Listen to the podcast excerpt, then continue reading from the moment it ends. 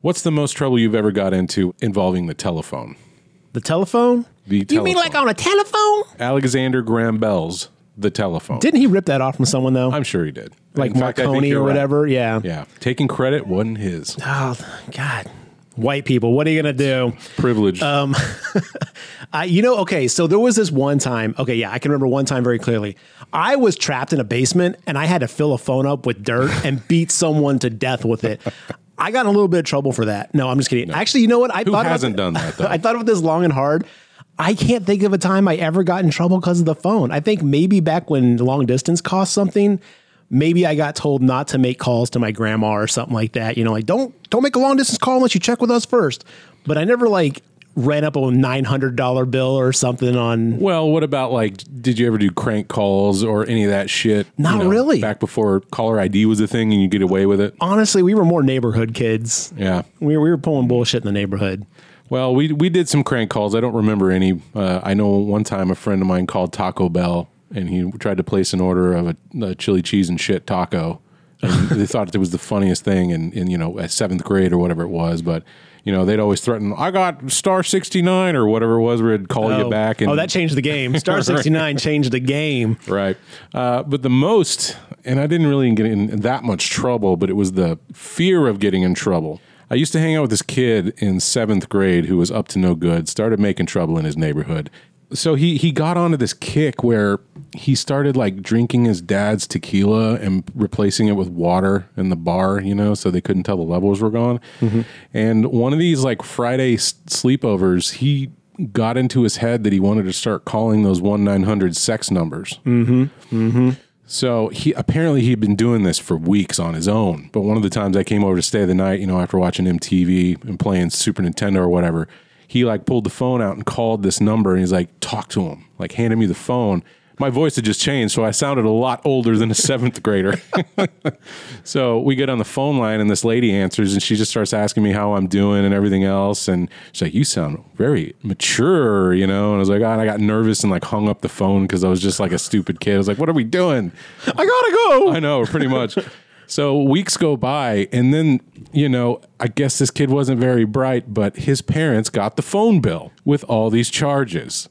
And he called me up like one weekend afternoon and is like, dude, my parents found out. I'm just like, oh, dude, that sucks for you. He's like, they're threatening to call your parents. And I'm just like, what the fuck are you even talking about right now? I didn't do shit. Are you saying this on the phone? Yeah. Get off the phone. He's like, the bill's like a thousand bucks or something, man. Like they want you to help pay for it. And I don't know if he was telling the truth about his parents being involved or threatening to call my parents at all, or if I was just getting fleeced for money. Oh man. So I was like, look, motherfucker, you dialed the number, handed me the phone, and you know I hung up in just a couple minutes. I was like, I'm a broke seventh grader. I got a $20 bill to my name. I'll give it to you. And that is fucking it. And that was the last time I ever heard of it. So, Oh wow. I guess he was just bluffing, but yeah, it never came anything. Well, that's how they that's how they get you. It's not that one ninety nine a minute that gets you. It's that nine to fifteen dollar connection fee every time you call. Right. I remember a story of a friend of mine who basically was like, "I'd call and hang up before the first minute so I wouldn't get charged," and I was like, "Cool." And then like he got a bill also that it was like, "Oh my god!" And it was like, "Yeah, dude, they're Whoops. getting their money one way or the other." yeah, and it wasn't the only time that I was semi involved with this weird telephone game of sex and dubious natures. You know, uh, I had a friend in high Call school. one nine hundred Mark. I had a friend in high school. His house was like the hangout for all the neighborhood kids. Right there was a it was a house of eight of them. Okay. four boys and four adopted daughters. So big ass family, but we'd all go out and hang out at that place. Here's the story of a fucked up family. Um, No, I think they're okay, but Okay. I don't know how they all ended up. I'm just, I'm just, I'm just yeah, yeah, for the no. joke. It was for the joke. I don't know how all the, all that's all panned out in the last thirty years or so. Um, but yeah, uh, I, the parents came to us. They sat us all down one afternoon and said, "Somebody's been calling one of these sexy lines." And it's like, "Was it you, Mark?" And I'm like, "No, what the fuck? Why does everybody keep thinking I'm doing this shit?" And they actually had a recording. Like they went to the phone company to get a like a sample of the voice. Oh wow. Yeah. And it was like, Hi, my name is Steve. I want it now. that was the clip they Was it played a back. robot? No, but it was it was clearly a male Okay. disguising their voice. And I don't know if they ever figured out which kid did it. So That's my new voicemail. I'm gonna. Hi, my name is Steve. I want it now. right. Beep. But yeah, I don't. I never understood those phone lines, even whenever you know this was the internet was in its infancy, Mm-hmm. basically. You know, AOL and all that stuff. Like it just never never made sense to me to call those things. I don't know. I don't know. That's uh, I yeah, I never really got in trouble with the phone. We did other stuff, but uh, never the phone. That's a great question though, John. What about you? Where is John? John is not here today. Oh, John is out because he has some stuff to attend to. Once again, Garrett, the only one at the Grave Talk podcast who can consistently do what the hell we're supposed to do. the load bearing host. Oh man, what's the what's the guy who has to roll the boulder up the hill? Um, Sisyphus. yes. Yes, ah, that's Hmm. me. But John did was nice enough to give us his story. I remember two times growing up, I got in trouble regarding the telephone. Uh, in elementary school, we used to have a phone booth in like the lobby area where we would go and prank call the operator, uh, which is a sentence that makes me feel very, very old. Um, but we would just do like stupid pranks, like, hey, what's the phone number for George Washington or Abraham Lincoln? A lot of presidents. We were not very creative. Uh, and the second time is once when I was really young, maybe like in the second or third grade. Uh, I called 911 to see what would happen and hung up when I got scared. Uh, and then they called back as they do. and My mom answered, and suffice to say, she was not happy. Uh, and I got in a lot of trouble for doing that. Uh, and those are the, the kind of the two times that stick out for me. That's a reasonable Those mistake. are yeah, those are right? reasonable like kid things, you Yeah, know. calling 911 and hanging up. I mean, I'm sure plenty of kids have done that. They just don't realize that they'll like call you back and be like, is there an emergency? Yeah. Did you hang up on purpose? Guess what? You're fucked. And you're Yeah. like, Whoa, wait. All right. Well, let's talk about a movie that involves a telephone, a black telephone. Rotary? Yeah, Was it, rotary? Huh, okay. I don't think he actually rotarized any of the numbers on it, but it was a rotary. I missed those. Yeah, it was fun times. Spinning numbers around in a circle, so much fun.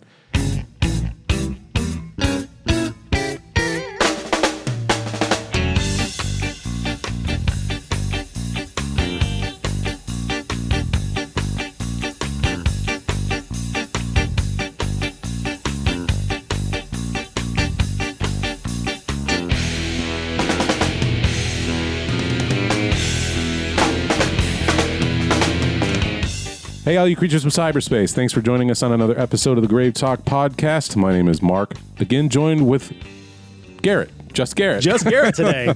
hey, surprise! I had to stop and think. I'm so used to saying Garrett and John. Uh, well, yes, like Garrett said, John is out today. He had some things to take care of, so me and Garrett are going to hold this one down. Uh, Garrett, how are you doing? I'm doing great. I'm also well. What else? Uh, have you seen anything you want to bring up? Any news you want to talk about? Uh, you know what? There's been a lot of news. Terrifier 2 is coming out to theaters and a streaming service called Screambox TV. What? What's that? I, I don't know. It's a thing that evidently exists where you can send your movies to and they'll put it behind a paywall. No, um, I'm glad they're releasing it in theaters also because I would not subscribe to another service for Terrifier. I think I would be willing to go see that one in theater, just Yeah. based on how much I like the last one. Um, And, and we know I wasn't a huge Terrifier fan, but I would still like to see what they did after s- success of the first one. And Art, is that the clown? yeah, becoming such a huge horror icon, I'd like to see what they're going to do with part two. So I was a little annoyed when I first heard it was like locked behind Screambox, and then I was like, and also theaters. I was like, oh, thank goodness. well, Um, don't forget it also has the gal from uh, the camp. Sleepaway Camp, Sleepaway Boy Rose. Camp. Yeah, she's in it too. Yeah. so. Oh, that's cool. That's cool. I didn't Yeah. know that. Um, yeah, no. So Terrifier 2 's coming out. Um, man, there's been a lot of news. Um, Did you see a lot of new trailers in front of the movie we're going to talk about today? Because there was a bunch. oh, at I the didn't. Get, theater I, went didn't to. get hardly. We got a lot of trailers, but they weren't like horror related. Oh yeah, there was Nope. Obviously, we got a new. Yeah, one we for got a new that. Nope. There was one for one called Smile, where these people get like Smile. They start smiling really creepily and then murder themselves. I've seen the trailer for it, but that wasn't in front of our Yeah. movie. Um, I did pre-order my tickets for Thor, Love and Thunder. Uh, oh no! Uh, evidently, Final Destination Six is going to change the entire formula of Final Destination. What? Which I don't know how I feel about. I'm kind of excited to like, okay, how are they going to change the formula? But I'm also like, that's the reason I show up to Final Destination is for the formula. yeah, does it go into detail of what they're doing exactly? I didn't go super far into the article, but I did. I did read that, and I think I was on like Bloody Disgusting or something like that, and I was just like, I got a little bit into it, and I was like, I don't know, I don't know, but um, Those no, movies are so dumb. Like the only thing you want to see is just ridiculous mousetrap style kills. right? Mm-hmm, they may still have, but I'm I, I, again excited, but also you know a little worried. I feel like this should be a reboot. If they're going to change it up, don't call it number six. I agree. Just start over. Agreed. Just start over. Also, Nev Campbell's not coming back to Scream Six. What? Yep. Evidently couldn't come to agreements on the uh, the pay or whatever. Is she too busy doing Twisted Metal, the I TV show? I think she's too worth more than what they wanted to pay her probably. But um, Well, I don't she's know. Gonna, she's going to be in that Twisted Metal hey, show. look, if if John DiMaggio can come back to the Futurama reboot after having you Mm. know negotiation problems, we can we we'll probably get Nev again maybe. There's probably a good chance of that. Or yeah. you know what? Let's switch up the whole cast. We don't need returning casts anymore. no, You know, like give us a whole new cast of characters. pass the Scream torch. Yeah, exactly. Mm-hmm. Pass the shit. Passed it to the left hand side. The Duchy. The duchy. Pass Is it the, the, Duchy, duchy? on the less. Is it the duchy or duchy? I called it the Duchy. There's some Dutch person out there that's like, "How dare How you?" dare you? Well, I uh, there's a lot of stuff to look forward to. Um, I think we talked briefly that we may start doing some trailer reactions. Yeah, I was actually interested to see if our audience would want to see that. Let us know on social media. Um, there's been a ton of new horror trailers coming out, and honestly, some of them look pretty rad, and some of them kind of look. I don't know. Like the trailers don't really give me a good feel of like what's going to happen or what's going on. So I don't know. How would you guys think about doing some trailer reactions? Would you guys be interested in seeing those like on our YouTube channel and stuff like that? So let us know. All right. Well, today we're getting into the Black Phone that came out in 2022. I think it was originally slated for 2021, but it was delayed because of the pandemic, right? Uh, yeah, I know. Actually, I think it was supposed to come out in January. It came. It was supposed to come out in January, Hmm. but the uh, the reception was so good they delayed it till summer. They made it a summer release. Gotcha. So Because I remember seeing ads for it like long ass time I ago. thought it was supposed to come out last year. That may be true. Yeah. But I know the the new release date was supposed to be January, and then like people were like reviewing it like really awesome. They're like, "This is rad."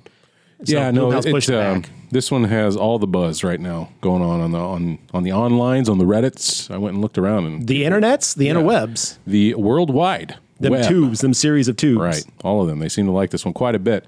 This was one that you wanted to do, Garrett. And what was it that drawed you to this one more than some of the other newer releases? honestly, the, the what kind of excited me out this was the uh, the Scott Derrickson, uh, Ethan Hawke, you know Robert Cargill um, combination again. They did Sinister, and I love Sinister. I was surprised I love Sinister as much as I did, but that movie is one of the one of the scarier badass horror films that I've seen. And hearing they were all getting back together to do some stuff, this kind of had you know had my, had my interest peaked. And then seeing the trailer, and I was like, oh, I love a good like you know serial killer abduction type story, and so just it, all the pieces kind of seem to add up. And this one was actually they they planned on doing this one, but Scott Derrickson was still involved with the uh, Marvel Doctor Strange films at the time, so they put it on the back burner. Well, when he left that project, they jumped straight into this. Oh, I didn't know that he was this was planned before. Then. Yeah, I believe Oh, okay. uh, from what I read, him and Cargill had already planned on doing it because this this is based on a short story from Joe Hill, Joe Hill, which is Stephen King's son. which I didn't know until just before we started recording. That's crazy. Look up a picture of Joe Hill right now. Does he look just like his dad? He's a fucking spitting image, dude. You're gonna be like, oh yes, you're definitely Stephen King Jr. Joe Hill. You- do you think he changed his name to not have the like riding the coattails? Who thing? knows, man? Oh yeah, God, he looks just like him. Yeah, there's no mistaking this man. Holy crap. Okay, yeah. But Joe Hill's been around for a little bit now. Like I said, this is a short story from 2004.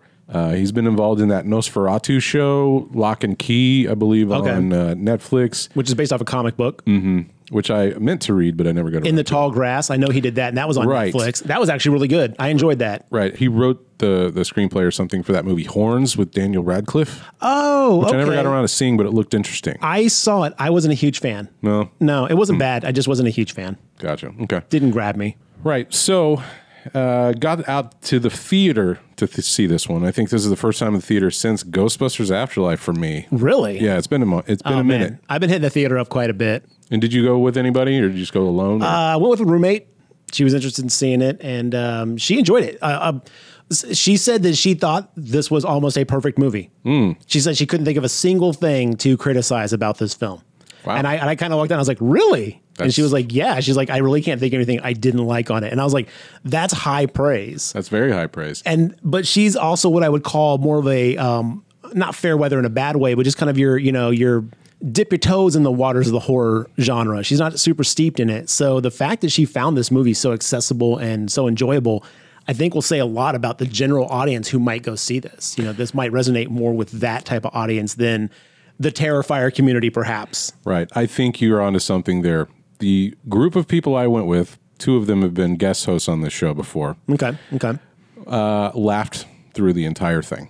Okay. And uh, Emma, who was here a couple episodes ago, actually said this is one of the worst movies she's ever seen. really? Yeah, she gave it Oh. a she gave it a two out of ten, uh, basically. So I don't I don't want to speak for her too much on her opinion. I No, don't want to speak butcher for it. her. No, that's the last thing I want to do. Speak for a woman. Look, I, I think um, another part of it uh, uh, has to do with what you said is that this may be a very good introductory horror because a lot of it wasn't as scary as I expected. I think my expectations were a lot higher for something really out there and creepy with this. Really? But it Okay. didn't get see, that. See, I didn't think that it was going to be more of that. I thought it was going to be more psychological thriller, which is interesting that, you know, that seems more like up Emma's alley, you know, and it's interesting that that kind of, you know, played out that way. Yeah, I was hoping for more of a supernatural element to it, to be perfectly honest, but I didn't get that from the trailer. I actually didn't know exactly how that was going to pan out. Yeah, the the supernatural part of it. Um, but I think because this was a story based on child abduction, I expected it to be a lot darker than it ended up being. I mean, yes, it's stuff is hinted at, and they s- talk about all these kids that were killed. But think about like there was really only one truly gory scene in the whole movie involving that axe. Uh, the axe. There's some fighting. There's a lot There's of some- like some heavy-duty playground fight stuff, fighting. yeah. but other than that, like I mean, there's some special effects, some FXX or s- some FX. Is it SFX? I don't know. There's some special effects Right. on the kids that um, definitely are kind of like, whoa, Mm-hmm. all right.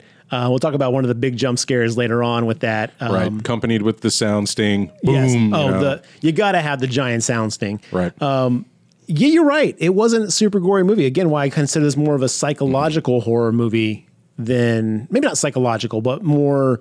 Oh man, what's the word I'm looking for?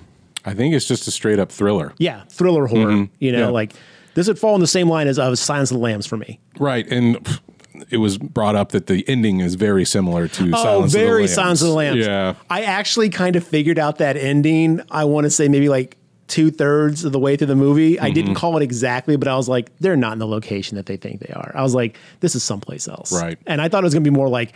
Maybe it's at the dad's house and he's so drunk he doesn't realize it, you know. Like, but no, I was, and, and then I was like, no, no, that's too dumb. Like, there's no way. And um, I think uh, uh, uh, one of the other criticisms was that it might have been just a little too simplistic. that was one of my um I wouldn't call it criticism, but that was one of my expectations. I was expecting a little bit more of a turn, either with the uh, the grabber, something more, you know, like oh he's possessed, or oh he had this thing that kind of made him, you know, like I expected something more either from the grabber aspect of it Right. or something more from the dream aspect uh, with the, the the daughter. Which they just leave on the table and walk away at the end. Like we don't get enough. Well, from they those do things. explain it quite a bit between the conversation between her and her dad and the mother. And that was a whole story. It was all like your mom started, you know, mom was seeing things and hearing things. And she started doing really bad things. And I was like, go on, like explain more of Right. this. No, like, that, that's what I'm saying. They left like- it on the table like that. I wanted more. out and of who that. knows how much was deleted from the movie and how much was pulled back. But, um, and again, I'm not saying I had to have that to make this enjoyable, but there was a few moments where I was like, uh, where, where's the meat? You know, like I want a little bit more to this plot line or Yeah. this, you know, subplot. Or show us more than tell us. Yeah. Right. You know. Uh, th- Well, some I that- kind of liked the telling. I, I did. Mm-hmm. love a good like creepy exposition where you're just like, tell me about this horrific thing that happened in your childhood, Grandpa. You know, like because it's like, well, it was me and Tommy, and Tommy Facey started eating the neighborhood kids, and you're like, what? Oh shit, Tommy, you crazy motherfucker! They hinted at this stuff, and then I was like, I was hungry for more, and I didn't quite get enough supernatural or horror gore to really satiate that hunger. Right. but it didn't really distract from my overall enjoyment of it. let, I will say that I think this is a good one to watch on a streaming service. Really, I would probably put it in like I'd give it like a five or six out of ten. Like I in I was entertained enough to get through the end of it, and I wanted to see how it ended. I don't think it was necessarily a successful horror movie, at least not for people who watch a lot of the stuff like us. again, I think it's again we're talking about different Mm-hmm. levels of how deep do you swim in this pool, Right. Um, but I which wanted happens to, a lot with people who just get more like I've you know I've had girlfriends and friends who are like, oh, that's just a shitty j- horror movie because it's not like Human Centipede or Serbian film or you know like some like shit that I'm all like, God damn, I can't handle this, you know, like Maybe don't compare this to every other thing you've ever seen, Yeah. right? But, but like it, you, you what would might. you- how would you compare this to it? Well, you uh, you we we know that it's probably more in line with his father's work because it's about someone abducting kids. Yes. Kids are dying, and the adults are ultimately useless at solving crime. You know what I mean? Like there's a lot of similarities there. Now, one of the things that you don't know about unless you've read the short story, which I did before I came over. I did not because I'm illiterate. no, uh, I'm just kidding. I've read, Someday you'll learn to read. Uh, originally, instead of a magician, the grabber pretends to be a clown. okay. So one of my notes is getting real big Arthur Joker vibes from this dude. or John Wayne Gacy. yes, very Gacy. Yeah. But think also who's his dad? His dad wrote it. He made him into a clown. Mm-hmm. Well, I mean, the girl's riding with a yellow trench coat, just like Georgie in the rain. black balloons instead Black of red balloons, balloons. instead of red balloons. I Yeah. mean, are we saying Joe Hill's a hack? Is that what you're trying to say? He ripped off his dad. Oh no, no! I, I I see what you're saying, and um, maybe that's all homage. Maybe that's all nods to it. yeah, it's not it's not a one for one. I- It, there are similarities though. I was a little annoyed though that his van said abracadabra. He pretends to be a magician, you know, or he says he's a magician. And when he abducts his first kid, he's like, "Do you want to see a magic trick?" And I was like, "If he puts a pencil to this kid's eye, mwah, golden." Um, Uh, you want to see how I got these scars? but no, like I was expecting the whole magic aspect to be a little bit more of his shtick. there wasn't a lot of payoff on that at all. Yeah. Can we agree though that like the grabber, I don't want to say wasn't well defined because you really get a feel for his care, but like I don't know. I, I don't get a good feel of like why or what. No, they his don't. motivations were other than the fact that this is just something he does. Right. They don't tell us a lot. Um, and maybe we just should maybe do some of the uh, upfront stuff before we get too Yes. deep into Yeah. it. Please. uh, We're already pretty deep, but let's Yeah. go for it. Let's do it. so let's yeah let's get all the info out of the way um, so again 2021 the black phone this one stars mason thames as finney madeline mcgraw as gwen ethan hawke as the grabber jeremy davies as terrence who's Ter- oh that's the dad Mm-hmm. e roger mitchell as detective wright troy rudisil as detective miller james ransoni as max miguel caceres mora as robin rebecca clark as donna and I don't know if I really need to read every single. so kid's glad name. to see James Ransoni back Yeah, in this. I, I mean, I love every time he's in anything, and I was so glad to see him pop back up in this. And I was like, sweet. yeah, it was good seeing him. Uh, budget of sixteen to eighteen million. So far, Oh, wait, the- let me let me guess. Opening weekend, um, seventy two. well, it's at seventy six point seven worldwide right now. Oh, okay then. Okay, lower So than that. it's doing pretty good though, That is dude, that's a hell of a. I mean, what is it? You have to like almost double right? for your marketing. yeah, so it's already past that. Oh yeah, so they And then made some. money, S- financial success, and again, Bloomhouse, motherfuckers either just nail it out of the park or at least get on base. right Have, have they have they struck out on anything that I can think of? there has to be some strikeouts. There's probably a few. Yeah. But oh, can we talk about the new Bloomhouse intro? Oh, do you want to get to the, the information first? Because I'm just stoked. I'm Go just- ahead and tell us about the Blue Mouse intro. They got a new Bloomhouse intro, ladies and gentlemen. Um, no more of the like room with shit just floating around. the Like, spinny chair in the middle. yeah, you- like you actually kind of like start from outside and you work your way through this house and you see a lot of snippets and visuals from their previous franchises and stuff like that. Um, loved it. I loved this new Bloomhouse intro. It seemed less um, cheesy. It seemed a lot more atmospheric, and I kind of I, I like the fact that it set the tone of like, ooh, this is going to be creepy. There's Mike Myers in that. Yep. Five out of five. Five out of five. Okay. I like Rate, we're rating intros now. Yeah. Uh, on the Rotten Tomatoes, we've had a 83% with the critics out of 201 and an 89% with the audience. Wow. 2,500 plus reviews. I'm surprised it's so high with the audience just because of the, pardon the term, simplicity of the story. Mm-hmm. I figured there'd be more horror fans that would be annoyed with this. It seems to be reaching out to the people who don't dive. Well, I, I can't speak for everybody, but just from the word of mouth reviews of people that I've talked to who've seen it, it seems to be maybe this is an entry point for people that don't do a lot of horror movie viewing. Okay. So can't fault it there. If it's getting more There's a people market. into the genre, There's clearly a market for it, you Yeah. know? I just hope they don't do a sequel. I don't think it needs a sequel. Black Phone 2, answer the call. Cha-ching. it better be a cell phone. Oh, You wow. know? And I'm talking like old style phone, like early days of the cell phone. Like markets. Zach Morris style cell phone. yeah, one of those. Timeout. Uh, well, like I said, I would recommend it to a degree. Um, I, like I said, I was entertained throughout of it. I, I think it fails here and there, and it leaves some things on the table that I needed more from it. You said you said streaming movie, but would you recommend this for like a date movie or something that like people who aren't looking for like massive Sure. blood and gore like be like yo go to the theater and check this film out. I would say so. If you know, if you if you're gonna go see something with someone that isn't into the genre as much as we are, then yeah, why not? Okay. Sure.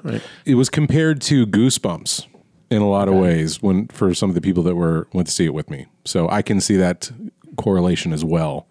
You know, it feels like it could be like an episode on Are You Afraid of the Dark or something like that. Maybe a little bit more ratcheted up for adults, but Who's the guy from Unsolved Mysteries? I would love to be like Robert Stack. Robert Stack. He's and the killer's still alive. I've, I I'd shit myself if the end of that movie, the Unsolved Mysteries theme theme played because that theme always gets you. Oh, it's the greatest scene. Um, you know, there was a line I even referenced that when I walked out of the theater because a big part of this movie is that the police are following leads that this little girl is having in her dreams. And I was like, if you or anyone you know has been having dreams, please call one eight seven seven and report them now. You know, it's just like. It's it's a little insane, like the links these cops are going on. honestly dreams, though like i thought they did a good job of setting it up let's let's get into the plot because Okay. i thought that actually as irrational as that concept is i thought the movie did a good job of setting it up though setting it up, but it expects you to accept it and move on. Like, don't have any questions about this, okay? But yeah, let me look let if me- a kid calls us and tells us to get our pitchforks because there's a killer, killer down the street we're gonna go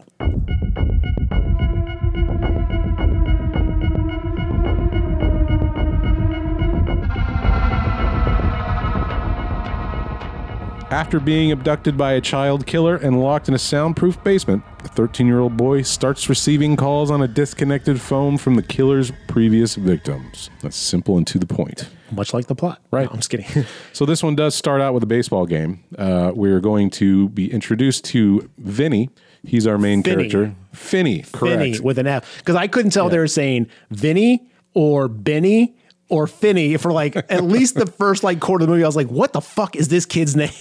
So he's playing a ball game against uh, a kid named Bruce. He's Bruce. he's on. He's on. Ba- you know, he's not on base. He's on the the mound. Mm-hmm. Finney's pitching to Bruce, and Bruce is uh, swinging. He's Um, Yeah. batting. It looks like he's going to get struck out, but then old Brucey hits a home run off Finney. Catches that out then, and let's going, going, going, gone, ladies and gentlemen. And as they walk off the field, they go, "Good game, good game." And Bruce gives him some encouragement, like, "You almost had me there." Because he could see that Finney was taking it real hard. Right. And then he was like, hey, man, you almost got me there. You know, you got a, a golden arm or something like that. He says something unique that the way it's said. God, I would now. I wish I could remember that phrase. I don't know. Can we also admit, though, but like Bruce gets kidnapped pretty soon. Bruce is the Oh, first that's the one we next see- scene. Basically, Yeah. after the game, he's riding his bicycle down the street. Some girls are like, oh, hi, Bruce. And he's just like, ladies. He's like, "Still got it." Yep. and then he gets boom straight up abducted by you see it. abracadabra magician. A black van pulls in front of him, and it fades out. Now, can we also admit in Stephen King properties, kids playing baseball are just getting the shaft. Dr. Sleep, baseball boy, gets it. Yeah. Bruce gets it. Basically, the moral of the story is don't play baseball, play basketball. It's better time- sport. It's time to walk away from America's pa- favorite pastime. Yeah, it's abducting kids. that might be too dark over. for the Yeah, yeah. podcast. Let's not make that a thing. So after after Bruce gets abducted, you start seeing posters, and everybody's kind of like, "Oh no, Bruce is the next victim," and you find out that several kids have gone missing prior to Bruce. Yeah, because we're walking with Finney. Oh, well, we actually open up um, in the house. It's the dad and Finney and um, the daughter. What's her name? Gwen. Gwen. Gwen are making noise, and the dad's just like having none of it. Like he's your typical asshole. You know, like keep the fucking noise down. Quit slurping your cereal. Like he's just being a little bit unreasonable for kids. He's that stereotypical drunk father. Drunk single If you- father. if you, who- cross him wrong, he's gonna beat you. Kind of like real piece of shit. And You've seen this character type before. Mm-hmm. Yep. This a- this actually was added from the. It wasn't in the short story at all. Oh, so really? This is part of fleshed out. I think the father stuff's a little weak, to be honest. I don't know if it added much except to show that these kids. Oh yeah, I don't really know. Did- was the was the mom having powers in the the short story? No, the mother's alive in the short story. Oh, okay. Then this might. I mean, I don't know. Then I kind of liked the whole like if the dad had to be added just to have that that that scene where they your mom also saw visions in her dreams. and they told her to do things and she started doing terrible things and then eventually she killed herself like honestly if you had to add the dad to put that whole backstory in there i'm glad they did that added a whole level of creep that i was like whoa this is like some shining level shit and that's what i thought i thought not knowing that there was a connection between joe hill and fucking stephen king i'm like does this kid have the shining that's rad Well, why don't you describe what she has? She's got something. so she dreams, and her dreams can oftentimes mimic reality. So she'll dream like almost precognition. Um, she'll have dreams, and then her dreams come true. And there's a scene later on where the cops are questioning her, like so. So Bruce gets abducted, and um, they're like, "Oh, Mrs. Yamada's putting new posters out." And then we cut to Robbie, who's uh, the new Mexican kid in class, is what they call him, and uh, he's fighting the the, the local bully. And Robbie is beating the shit out of this bully. I mean, he like roundhouse kicks his kid in the face. Yeah. And then goes to the ground and just starts bam, bam, bam. And then Finney's like, let's go. We don't want to see this. And the Gwen's like, why not? This kid's about to get bloodied. And she's like, "This guy's a piece of shit. He deserves it." And he's like, "No one deserves She'd that." be she'd be like at the gladiator stadium, like thumbs down, like, get him. I mean, this is not your normal like playground fight. This No. is on top of beating him senselessly. It was the late 70s. Times were different back then. Um, Yeah, look, you, every kid seems to have a fucking switchblade. Evidently, it was the fucking Wild West back then. what is this little tiny town's crime rate with teens, man? It must be just the Younger juvenile- than teens. right? The juvenile hall must be just packed They just- every they- week. The kids run the city. This is children of the corn, but, mu- Right. but with a muni- municipality. I'd believe it. There's no like good adult in this whole fucking movie. They Uh, all suck. Not even the detectives who are just like, ah, what are we supposed to do, kid? You tell us what to do. Literally, tell me how to do my job, little girl. So they watch uh, Robbie beat the hell out of this kid, and um, they go to school. And there's a whole scene where Finney and Robbie have an interaction with some bullies, and you realize Robbie's kind of watching out for Finney. And you're like, okay, cool. There's some weird kind of like we're both kind of underdog loser connection. And then Fin- Finney's very quiet. He's very Yeah. reserved, and he's definitely the butt of jokes, eh, which is kind of strange. Like watching that opening baseball scene, Mm-hmm. I didn't think the, like the main pitcher of the sports team would be picked on in this way. Yeah, you know, Mm-hmm. but, but that's just kind of like I love that juxtaposition of like, oh wow, behind the scenes, this kid's you know dealing with some shit. But Robbie's kind of like become his protector. He's like, if any of you touch Finney again, it's your ass. You deal with me, Yeah. yeah. And you could tell he kind of just did that as a like, I can see what I go through in you, and Right.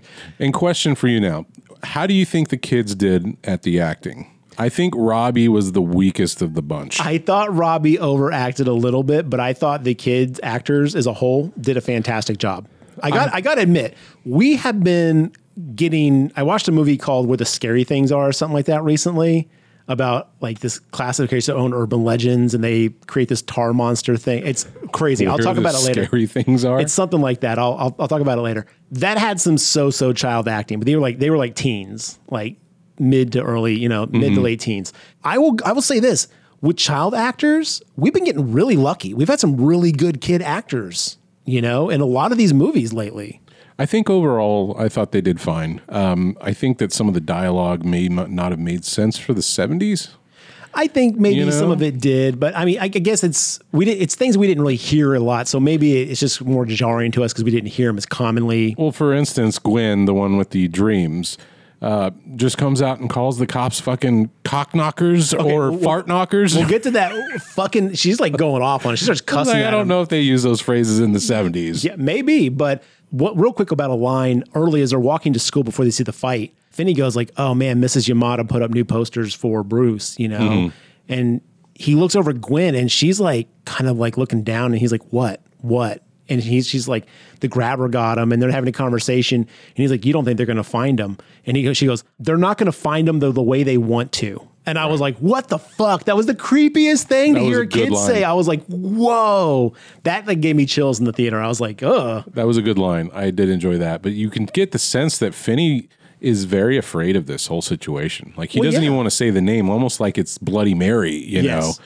And she's like, "Oh, you too afraid to say the grabber? Come on, I- I say think, it, I say think she it, said say something it." to the degree of like, what do you think you say it, you're going to get caught next, you know? right. And he's like, "Just drop it." And she's like, "Okay." You know, kid urban legend stuff, you know? Sure.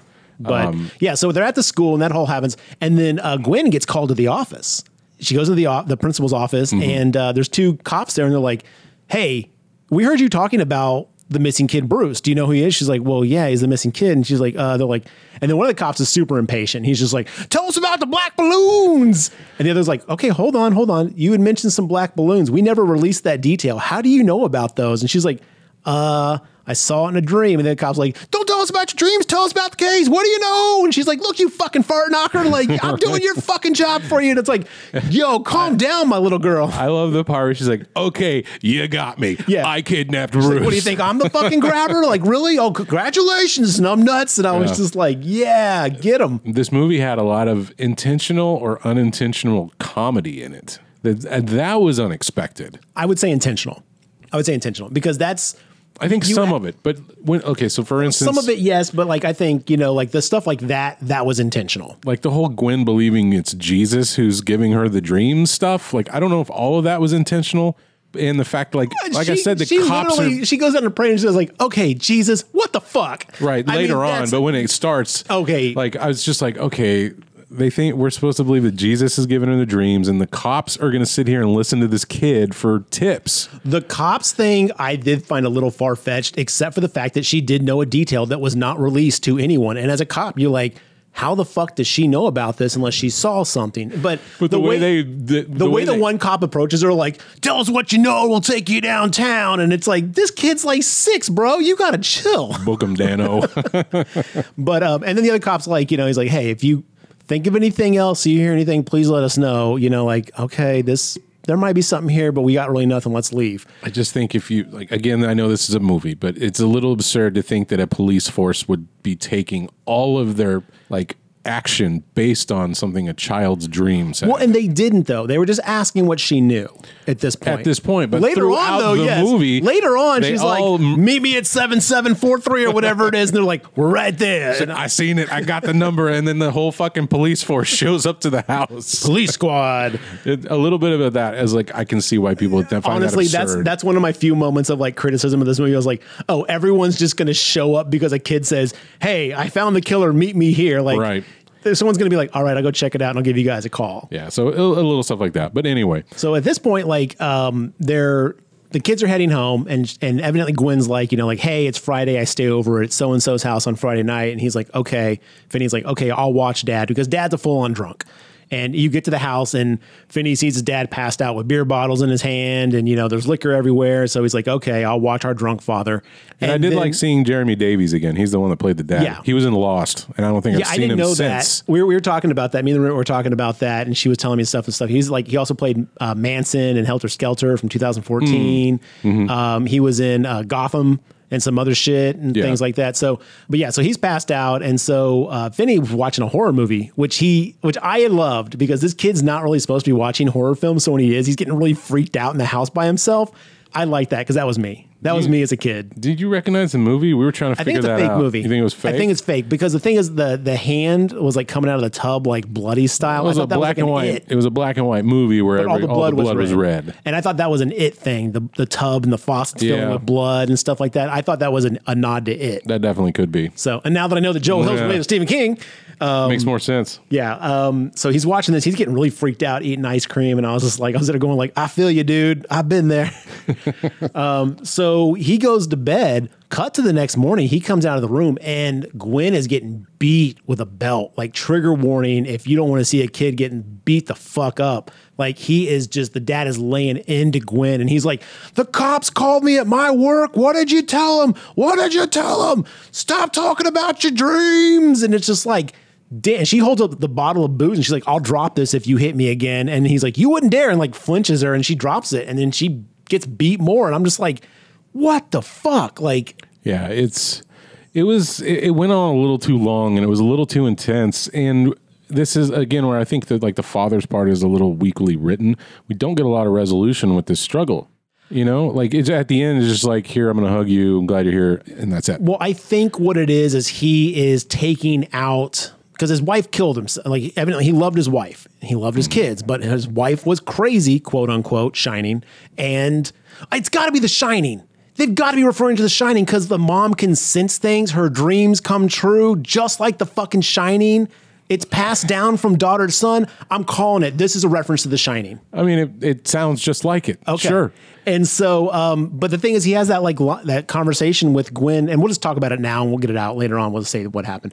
He has like Gwen comes in and is like after um, Finney gets abducted by the grabber. Which is coming up. Yes, and so like Gwen's like you know like Dad, can I talk to you? He's like, Yeah, sure. What's up? She's like. I know you don't want to talk about my dreams, but what if my dreams can help us find Finney? You know, like I'm seeing stuff. And he's like, he breaks it down. He's like, look, your mom, you know, started seeing things, doing bad things, and then she eventually killed herself. And I don't want the same thing for you. Well, she he specifically says that she listened to the voices and they told her to kill herself. Well, she did, he said first, she's like, she did terrible things. And then he lis- she listened to Right. the voice and told her to kill herself. So this is kind of where I was at with this, but like I need to know more about what this supernatural element is. I didn't think he wanted his because daughter killing himself. And I thought he was struggling with that. Daughter thinks it's Jesus. Mother killed herself because of voices. Those two are not resolved. It's a little too ambiguous. No, I think the dad's not in any position to do that. No, I though. know he's not, but as we should have gotten more as the audience. It's not Jesus though. Like I think she's just Right. as a kid, you know, you still believe well, even some adults, but I guess a lot of adults, but you know, like, you know, like as a kid, you you could probably put those two and two together. Yeah. And this differs wildly from the short story because in the story, Gwen is actually into tarot cards and stuff like that. It has nothing to do with religion. Oh. The so- occult. Right. exactly.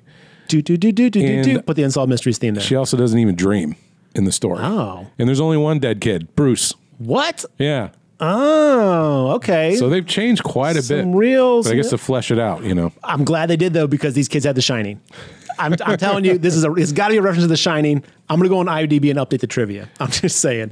Doctor Shining. That's what it's Doctor called. Ooh, Doctor Shivago, The Shining Years. Um, so um, I, I don't think the dad needs a whole lot of res. I mean, I see what you're saying. It wasn't fleshed out fully, but I think more of it is is he's fucked by his wife's like crazy episode that caused her to kill herself. His daughter's got the same stuff. I'm sure he's terrified that his daughter's going to do the same terrible things and then kill herself. So he doesn't want that, but he's also not in a position to deal with it. I think he's just lashing out at this situation that he can't control and is terrified of. Now, granted, But that doesn't resolve him of his No, it behavior. does not. It does not Yeah. come anywhere close. And at the end, he's like, "Forgive me." The kids don't really say okay. They kind of look at each other and like they like lean on each other, like we've only can depend on each other, like Mm-hmm. which I thought was kind of nice that they didn't like, "Oh, you're forgiven," but at the same time, like you're Social right. services should have been called. Yes, they should go stay at the Outlook Hotel or the Overlook Hotel. Yes. So, um, so anyway, back to school. Robbie has now been kidnapped. Robbie Finney's defender. Yes, Robbie gets kidnapped, and we cut immediately to the bullies beating the shit out of Finney. But now that Robbie's gone, and, And it is a beating. oh yeah, and three three bigger kids just kicking him while he's on the ground, Yeah. hitting him in the face. Gwen runs up with a rock and pelts a dude in the head and cracks his head open. That kid's bleeding everywhere. He is so in shock or in such a concussed state, he just goes and sits down. well, and then and then the kid like fucking suplexes Gwen to the ground and then starts kicking her in the face. And then she goes and sits next to the kid who got hit in the rock. Like, okay, we're out. Yeah. like we're in timeout now. No, it's like the wall after dodgeball. If you get hit with the ball, you got to go line up against the wall. Except it's like full on blood and concussions. Right. But he gets up and he goes to school after that, you know, like they go and go through their day, which I thought was rather valiant of them, you know. Mm-hmm. Right. And there's a mild storyline here that I think Finney likes this girl in chemistry class. Yeah. Um, and she's like, It sucks they did that to you. Everybody's talking about it. And he's like, Dude, what? It's like, We know you got your ass beat, kid. the whole school knows. Yeah. Yeah. So but she she notices him though. And he's kind of like, Yeah. "Oh man, it sucks that I'm noticed under these terms." But yeah, he's finally getting the attention from this girl he likes. And then Still the day very ends. nervous about it. But Yeah, exactly. Then the day ends, and uh, it's Friday night, and uh, Sister's going to go to a sleepover. She seems to do this every Friday. Mm-hmm, Uh, he's walking home, and as he's going down the street, a black van is parked, and out walks a figure carrying some groceries. a gentleman in a black kind of outfit with a red turtleneck and his face painted white. Yeah. long scraggly hair. He starts doing his little best clown impression. Seriously, it was so Arthur from the Joker at times. It was like, hello, you know. I was just like, what? I was like, okay, I, I I don't know what I think of Ethan Hawke's performance overall. Okay. I was going to actually ask about that a couple lines down on my notes. I- eh, but let's get to it. Let's let's get him. Let's get Finney abducted, So- shall we? Bam! Finney's abducted. Done. You ask and she, you shall receive. Right. He's like, "Oh, silly me! Look at my eggs. I broke everything. Can you hand me my hat?" Well, then he goes, "Do you want to see a magic trick?" Right. And then like I was like, "Okay," was like, Like, what are we doing? but he doesn't. He goes like the kid goes, "Are those black balloons?" And he goes, "Yes, they are." And then he like gasses him with like a little like canister or something like, Like that. sprays him in the mouth like it's uh, yeah, freaking underarm deodorant or something. I don't know. It was weird. it's just spray paint. Yeah. go forth all shiny and chrome. And he kind of like wraps him in the balloons and just gets him into the van. Yeah, to kind of cover up the struggle. Like he uses the balloons Hmm. to kind of cover the struggle of him adopting the kids, which I thought was a clever little like thing, like a clever little visual that the the writers put into the thing. Like, oh, that's cool. He planned on how to kind of cover his track. He's just fumbling with balloons. You can't see the kid being struggle. And I wonder- Finney takes his little rocket ship, his little NASA rocket ship, and cuts the shit out of this dude's arm. Finney, uh, some of the backstory added for Finney is that he's big into rockets. We he goes to the baseball field and shoots off his homemade rocket. He's got a little flashlight pen that is uh, apparently sharp enough to cut through uh, Ethan Hawke's arm. Yeah, this thing. I mean, back in the day, they had lawn darts, Yeah, so uh, yeah. everything was a weapon. I'm sure it was metal. Yeah. just like the Transformers that we had. Uh, they wouldn't dare do that anymore. But so, yeah, he's been kidnapped. And then he wakes up in this basement room that's just a mattress in an old phone on the wall. yes. And when he comes to, Ethan Hawke, the grabber, is there talking to him, right? With the mask on. Right. Which I saw Tom Savini's name in the credits. He's the one that did the mask. Yeah. These masks are great. Okay. Something I have I a c- note that says, finally, we have some good masks in horror movies again. Right. It was very interesting to see the duality masks because he, wa- he's got one that's like a devil smiling, and then he's got one that's What's- frowning. It's two parts. It's Right. a top part that goes over his eyes and his nose, and then a bottom part that goes over his mouth. And the bottom part's interchangeable. Because the first time we Gotcha. see him, at the, the first time he's talking to Finney, there's no mouth at all. It's expressionless. right. It's completely just Yeah, like that's a. I right. just covered my mouth as I'm trying to talk into the mic, but it's like a completely blank, like long chin thing. And he's like, The grabber's like, I ought to choke you to death for what you did to my arm. Yeah. It's so bloody. It's like a murder happened. And Yeah. it's like, okay. And he's like, ah, but we'll call it even. And then he just like leaves, right? Well, yeah, he says something to like like I'll go get you a soda. I bet you'd like a soda. I'll be back. And again, he's got an expressionless bottom half of the mask on because at, at this point, I I took that as he doesn't know how to feel about this kid. Like he doesn't want to give this kid a positive or negative experience. This is just setting the tone. Like this is just setting the norm. And I was like, interesting. But yeah, later on, he comes back with a, a frowny face or a smiley face, a very creepy frowning Yeah. and smiley face. But he wears them at different times. Again, why I was so kind of like a little bit frustrated. I didn't get more information about Him. the grabber because I was like, why is this? Like, why does he care about the tone, the face? You know, like again, I, could, I could get into that, but I'll let it, some of it go. There's a lot of that, but I think for me, what it comes down to is I just didn't find Ethan Hawke to be very intimidating as this villain. I don't think he was supposed to be intimidating. I think the fear of the situation is what was supposed to be intimidating. But then when they show him in the chair later on, sitting by the door, like that fucking creepy, like bu- when he's shirtless and stuff like that, it was like that was really intimidating. But it could, the, the mask itself was probably generating Yes. the majority of that. I think so too. But yeah, I I don't think know. it's like John Wayne Gacy style, like you know, just seem like a normal dude, yeah, normal dude. But again, he did some stuff that was like he's trying to be menacing, but again, you know, just didn't come off that way to me. okay, It, was, it, it wasn't enough. Like I needed more manic, or I needed more like creepy. it you know, seemed to me like he was playing a game and later on they said you have to play the game naughty boy which right. was like i was like hmm okay when they said that i was like oh he's got a whole process he's got a whole thing he has to do and we didn't get much of that Mm-hmm. and that was what kind of like frustrated me as like someone who wants more detail i was all like Yeah. what is this game about what does finney have to do what does this have to not do and there's some of that but not i, I wanted more of that part of it i wanted to understand either the game the grabber or the stakes. the yeah the end goal of Right. you know like his his like you know do or die type thing Right. So uh, the room itself is a very large basement. Mm-hmm. Um, I would say, the size of the house honestly yeah, generally, in, in like a, there's like a little hallway and there's a window that has like a bolted on metal uh, Grate. grate that you can't get through, and around the Mm-hmm. corner there's a toilet. Uh, but again, this room is huge. some rolled up carpet Yeah. You know, And he just finds himself like kind of beside himself. there's a mattress bolted to the floor Mm-hmm. and a phone on the wall. Yeah. Uh, and the first thing he does is he goes and tries the phone and uh, it, it's unplugged. And then the grabber comes back in and says something to the effect of, That's been disconnected since I was a kid. It still rings, but I think that's because the static electricity that builds up down here. Right. And later on, one of the kids says he hears it, but he doesn't want to believe it. Right. And I was like, what is that about? Like, I'm like, Yes. this dude has dealt with something that's made him the grabber. What is this? So, and are we to believe this is his childhood home and that the grabber spent his days in this basement? Maybe I think that something Or he's just he fucking with the kid? because when he said when I was down here or something like that, like I think he has a line where he's like, when I was when I had to deal with this, like I take this as someone who got abused or messed with in this basement, and he's paying it forward. I wonder. I wonder because we find out later who's upstairs and he's not a grabber. Yep. But he So I also don't didn't know. live there though. Remember, he said, "I'm staying with my brother." So it's all lies. If he's staying with his brother, you know what I mean? Like it it's not quite getting me anywhere. It's like, is this your childhood home? No, I'm staying with my brother. Oh, this phone's always been disconnected since I was a kid. You know, it's just like none of the threads are tying together. Uh, let's get back to that because I think there might be something there, but let's get further into this. But the phone actually rings now.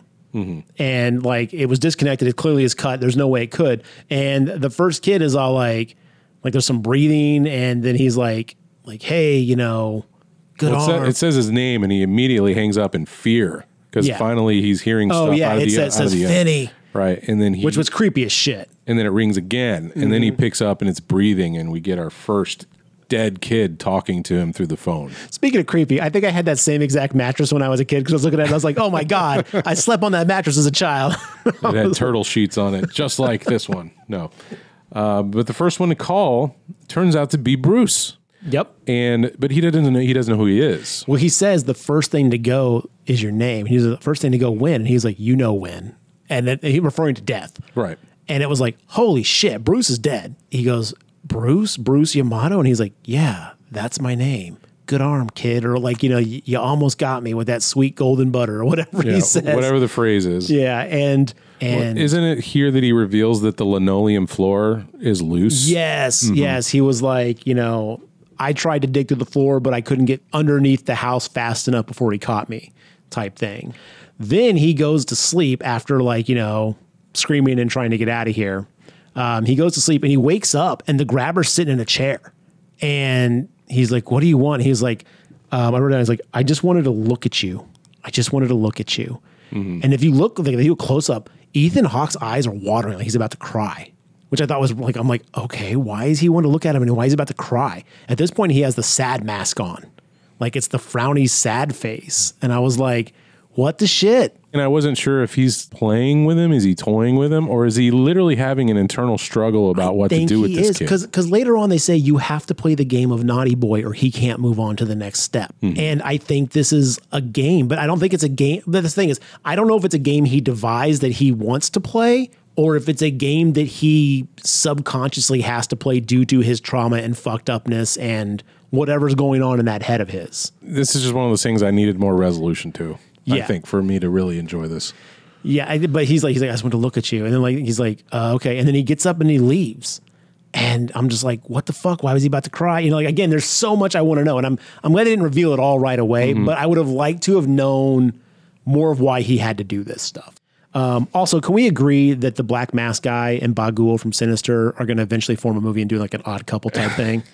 you know? But, uh, but, uh, but, uh. So at this point, we cut to a dream sequence of Bruce as a child. And he's learning baseball with his parents and he's playing games. And then I was like, what is, and it's all old film footage, much like the Sinister kind of Super 8 stuff. And bam, uh, Gwen wakes up. And you find out that that's one of her dreams. So she dreams in old film style, which I, I, was you like, know, I dream in eight millimeter, as everyone does.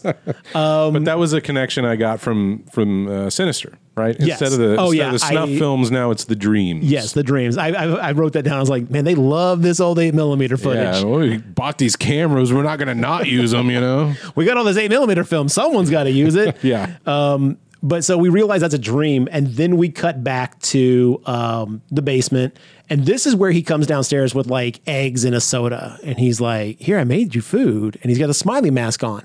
And he's like, you, What'd you put in it? He's like, Eat it, don't eat it. I don't care. I already abducted you. You're already here. Yeah, he's like, why would I kill you now? Like, you know, like, hey. And it's like, cool. And so he closes the door behind him. Finney goes and starts to eat, but then realizes that the door's not fully closed. Like, it's not locked. It didn't click. Yeah. And so he goes up to it and he kind of pulls, and it's a big, heavy steel door, like a Right. Think of like a freezer at like a meat market Yes. or something. And um, he goes and opens it, and he's about to walk up the stairs. The phone rings, mm-hmm. and he's like, uh, "What should I do? What should I do? I should run, or should I go back?" And he like he runs over and gets the phone, and he answers it. And this time, I don't know what kid it is. Is it the? It, it was uh, the Paperboy. The paper boy. Yes, because he's Right. like, "Don't use my name," because Finney's like, "Oh, you're so and so," and he's like, "Don't use that name. I don't want to use that name." And it was like, "Holy shit, okay, weirdo." like, who am I Mm-hmm. like- judging a dead kid here? You know, but um. What a weirdo. Yeah, and he's like, he's like, don't do it. It's a trick. He's like, what? And he's like, he's upstairs waiting for you with the belt. You know, if you go upstairs, he'll beat you with this belt, and you're gonna wish you hadn't. You know, like, Mm-hmm. do not do it. Whatever you do, And the first thing he does is he goes, opens the door, and starts going up the stairs. And it's like, you're not going to listen to the dead kid. but he stops. right. Yes. Oh, you didn't know that when he was. I like, didn't. I I was was- like, I oh, was he's just like- going to ignore the warning, are I you? was like, yo, if dead kids are telling you, hey, don't fuck around, man, you won't find out. Just hey, maybe find a different way to fuck around. right. That's not the route. But, But we actually cut to as he's walking up the stairs. We cut to see Ethan Hawke, and this is where he's shirtless with the belt, like looking all like bull, like like kind of drugged out, creepy, like. "Ugh." And I'm like, yo, is he possessed? Is he hearing shit in his head at this point? Because he seems like he's struggling with demons at this point. And I'm like, yo, what is up with the grabber? And then Finney like walks back down and closes the door, and I was like, "Damn it!" like I didn't want to see him get beat, but I also wanted to see like what motivated the grabber. So he goes back inside and he goes and pulls up the tile and starts digging. He's That's like, right. "I'll dig out of here the way Bruce kind of was telling me about." So he's digging the hole, getting the dirt out, flushing the dirt through the toilet, and you Not know, a bad idea. And then covers it back up with some carpet, you know, so the grabber doesn't see because the grabber's not really going to that side of the the area which, anyway. which I found curious. Why didn't he ever go down and check what was going on downstairs? Like he never. soundproof. You can't hear it. He says, he says, no one can hear you once I close this door. Like it's soundproof. It seems like he's left some things in there, and I would want to know what's going on in my space. As many kids, because later on, like what is it? Hopper is all like, yo, I dug through the wall and got into the freezer. Like at this point, kids have found ways to get out of your sex torture dungeon. Like this isn't the first time. maybe spot check it every now and then, That's bro. my Due point. diligence is gonna go a long way with this whole abduction thing. Yeah, we haven't got there yet, but one of the kids tells him to dig through the wall, and he's like, "It cost him a lot to repair that wall." So you've dealt with this before, grabber. Pay attention. yeah, you know, like maybe don't repeat the sins of the past. Yeah. Um so he goes and starts digging the hole and then in the floor, not yes, the wall. in the hole. Yeah, in the, the floor. At this point, we cut to another um, dream sequence, and this is uh, Gwen having a dream about the paper boy, and we see him getting the, the paper boy getting abducted uh, in eight millimeter. Finney's screaming out the door with the, the house, and she goes and looks for the house through the neighborhood on her bike. Right. And I think the detectives show up to the house and they're like, and the dad answers the door. He's like, ah, shit. What did she do now? And it's like, ah, sir, your daughter didn't do anything, but we do want to talk to her. Yeah. And it's like, Look, we're on the leads, man. We got to do something. and This kid's on to some shit. like, she knows stuff that we don't. So the only thing I could really justify this with, and again, I've touched on it already, how I just found this a little unbelievable, is that in the 70s and 80s, people seem to be so obsessed with psychics and telepathy and ESP and all that shit. And there was hotlines and hotlines everywhere. for Call this me shit. now, Miss Cleo. And that's well after, but yeah. It predates that a little bit, but yeah, you know what I'm saying? Like, you would always see these stories of like the cops have a psychic on the Yep. force bullshit, and you're like, really? Did they really? Yeah. Hey, it was a simpler So- time. I'm like that's the only way I can really get around this point and just kind of move on is like okay well just she's the psychic on the force you know yeah. And then we cut back to uh, Finney downstairs, and he's starting to use like some some twine that he found. He's gonna try to pull the grate off um, with some twine and stuff like that. Mm. well, one of the kids is like I hid one of the cords I pulled it off and, and stuck oh it in yeah, the crack I pulled it out of the wall and hit it. so yeah so every dead kid adds a little extra to this escape plan A little a little like different way that they tried to get out. right he's like it wasn't successful but here's the little tool that I have available for you now Yeah. So it's kind of interesting of how this is all just Mm-hmm. going to line up in this very Rube Goldberg death machine at the end. Yeah. and it Mm-hmm. might have been a little convenient. I didn't find it. Con- I didn't find it convenient. I actually thought like, okay, cool. Because again, I didn't actually piece together all the little pieces that were happening because the different kids' escapes were going to add up to one big like, here's how you're going to do it. I thought that was well. I was taken by surprise by that. But each kid was trying to get their own way out. Yes. and then it all mousetrapped into. Oh, I know, I know. You know but, what I mean? But It's like- honestly, I didn't see that coming. Sure. So I was like, kind of like, oh, cool, clever. You know, like he put the grate in the hole, and you know, like I okay, can literally cool. see the marble rolling down the tracks. Yeah, yeah. but anyway, But uh, yeah, I couldn't see that until at the very end. I was like, oh, eureka. Yeah. but um, so that's going on, and he ends up he's trying to get out to the, the open the window. The grate gets pulled off the, the window. Now this kind of bothered me because the grate, the metal gate grate gets pulled off the window, which is protecting the window from being opened Mm-hmm. and accessed. The grabber's been down there like twice. and he doesn't care. He never notices it. And I'm like, bro, you got to pay attention to your surroundings, son. right. But as this is happening, uh, the cops are scrounging around town trying to find Finney. They're still searching. They're going house to house. Have you seen this kid? Um, they come to a house which looks very similar to one that was just in Gwen's dream. And we're like, uh oh, the cops are about to blow the lid off this motherfucker. Bam, they open the door. It's James Ransoni. Right. And I think they're just kind of, I think they're canvassing, Canvassing. like, hey, have you ever seen this kid? Yep. You know, looking for Finney. And the dude's like, I'm glad you're here. And James Ransome is like, come in. come in. Is this about the grabber? You know, like, and then they're like, what? And he's like, come in. And I'm like, holy shit. I mean, you could tell it's not the grabber. But the cops don't know Besieged. this. They're like, But oh, the shit, cops we don't know. got They're a like- lead. They're like, oh, this could be a thing. And they go in and it's all like Pepe Sylvia from Always Sunny. Like, okay, Right. there's no Pepe Sylvia. Like, you got to look in this location. And the grabber had to be from here to here to here to here. And like, it's not this quite a dude- beautiful mind, but it's Yeah. getting there. Oh, man. How do you like these apples? And Um, he's pointing at a map. He's like, the killer has to be in this area because he can't get to all these locations where all these kids were abducted and get back without anybody seeing it. He's talking really fast. And the cops are like, okay, buddy, if you have any other information, hands him a card. And then one of the cops looks over at the coffee table. Is like, you may want to clean up next time. because he says, he's like, Do you live here? The cop's like, Do you live here? He's like, No. Uh, you might want to clean up before your brother gets home and points at the table and he looks over the table after the cops leave and there's like lines of coke on the table and he's like, Oh, son of a bitch. Damn it, Max. You gotta clean up. And he does like a quick line, like, I'll clean up this way. That's one way to do it. Yeah. So they kind of think he's crazy because he's just coked out of his mind. Also, shout out to 70s cops who are like, cocaine? Eh, whatever. Whatever. We're not here for that right Yeah. now. um, I literally thought that this was just going to be a bit of comic relief and would have no payoff other than this scene. See, right here is where I pieced together that my brother's out. I'm staying with my brother. And I was like, his brother's the grabber.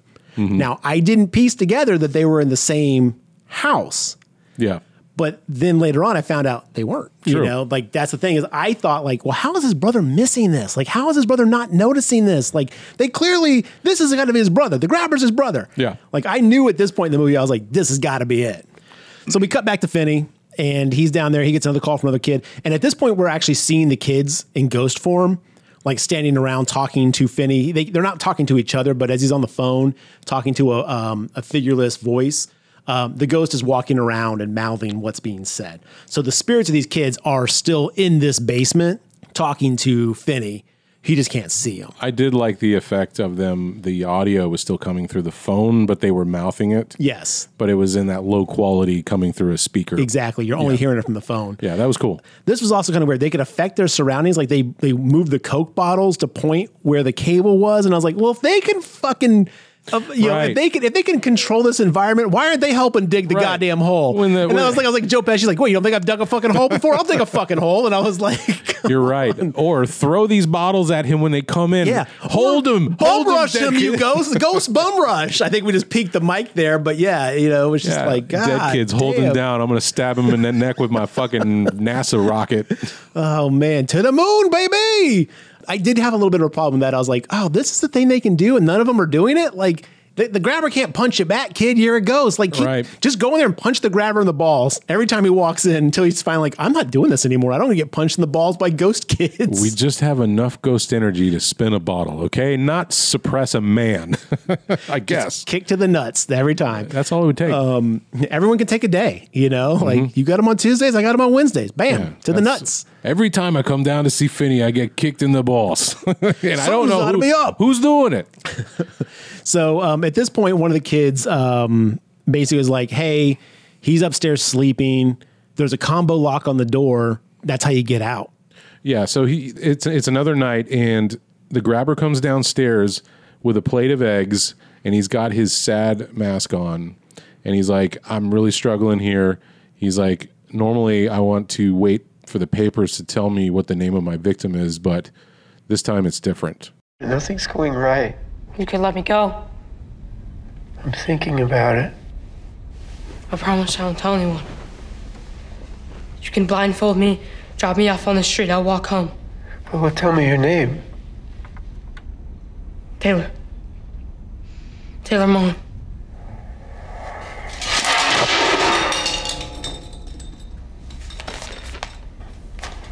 Tosses him a newspaper that shows his face with his real name. I was really starting to like you, Finny. I almost let you go. But he already knows the trick. A phone call comes in and it's the it's the bike kid again, right? Yeah. And he's like he's asleep. This is the floating kid upside down who's got his neck slit. I thought that was a cool effect. That was a good jump scare. Yeah. Yeah.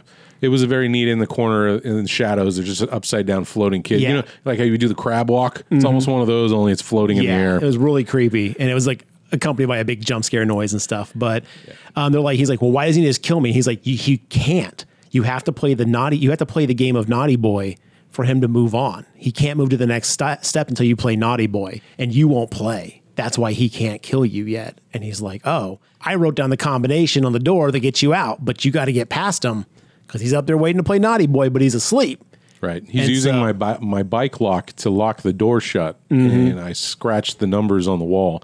And it's a it's ambiguous. It's not clear. It's just a set of like five numbers. So Six digits together. so Yeah, you don't know six what the, the three numbers are to make the code work. And right. uh, Is it thirty three? Shout out three? to Vinny who was like, is it 33 2 3 or is it thir- 3 32 1? You know, like I was like, whoa, way to go, dude. Way Yeah. to ask for like the right information. And dead newspaper boys is like, I don't fucking remember. I'm dead.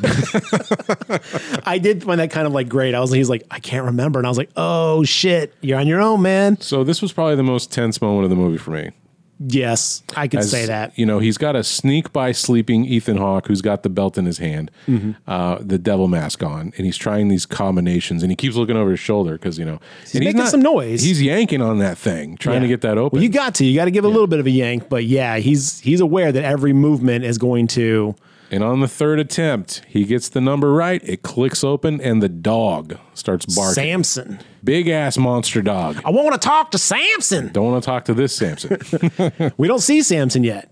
We don't see hear him. Samson. We just hear him. It sounds like a big dog, but we don't see him. but that alerts the grabber, and then it is on. They run out the door together. Then he Chase is down. running down the street and he's like, help, help, blah, blah. And the grabber tackles him to the ground, holds a knife to his neck, and he's like, I'll fucking slit you like a pig and I will strangle you with your intestines if you make a single fucking noise because they're hiding next to the bushes Mm-hmm. in the dark. And so all these lights are coming on for the neighborhood. No one opens their door to look outside, but they all kind of look out the windows and see Yeah, what's just going assuming on. they're peeking through the they shades. can't see anything. The lights turn off, and then and uh, the grabber takes Finney back downstairs, and it's like goddamn. Like I I thought he was going to get away at this point. I really honestly believed that he was going to get away until the grabber did like I'll kill you, and I was like oh shit.